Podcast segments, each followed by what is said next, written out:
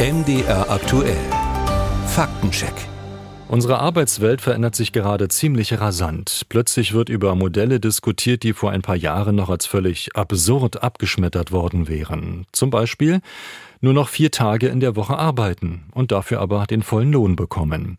Die FDP kann sich das gar nicht so recht vorstellen. Parteichef Christian Lindner ist bei einer Veranstaltung in der vergangenen Woche ziemlich deutlich geworden. Wir brauchen keine Diskussion über die 4-Tage-Woche, denn es gibt weltweit und historisch keine Gesellschaft, die ihren Wohlstand dadurch erhalten hat, dass sie weniger arbeitet. FDP-Parteichef Christian Lindner. Unsere Reporterin Britta Felske beschäftigt sich genauer mit der Frage, was weniger Arbeit für den Wohlstand bedeuten könnte.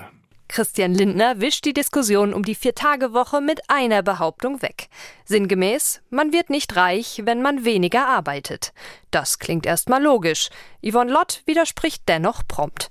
Das Thema Arbeitszeit ist einer ihrer Schwerpunkte am Wirtschafts- und Sozialwissenschaftlichen Institut der gewerkschaftsnahen Hans-Böckler-Stiftung.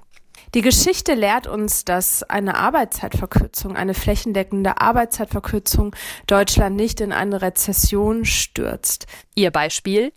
Die Einführung der 5-Tage-Woche, für die Gewerkschaften nach dem Zweiten Weltkrieg gekämpft haben.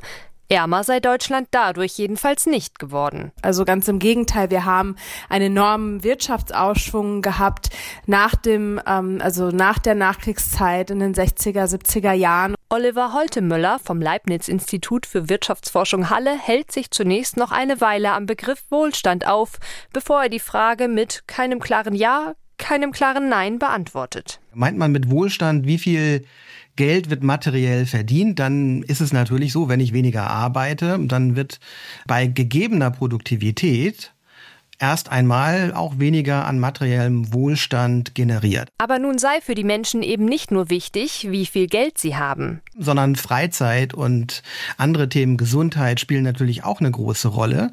Und wenn man die mit berücksichtigt, dann mag das schon anders aussehen. Und Holtemöller verweist auf den sogenannten Produktivitätsfortschritt. Im Vergleich zum Jahr 1970 in Westdeutschland arbeiteten wir heute durchschnittlich 600 Stunden weniger im Jahr.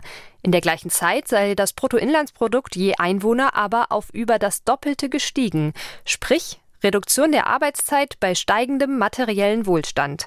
Vorsichtig ausgedrückt bewertet der Ökonom die Aussage Lindners daher als zumindest nicht ganz zutreffend. Holtemöller rechnet sogar noch mit weiteren Produktivitätsfortschritten.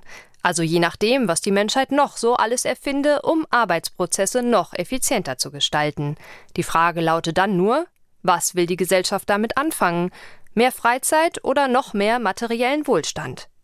Wenn das die Generationen Y und Z, also die Jahrgänge zwischen 1981 und 2012 entscheiden, dürfte die Präferenz klar sein: mehr Freizeit.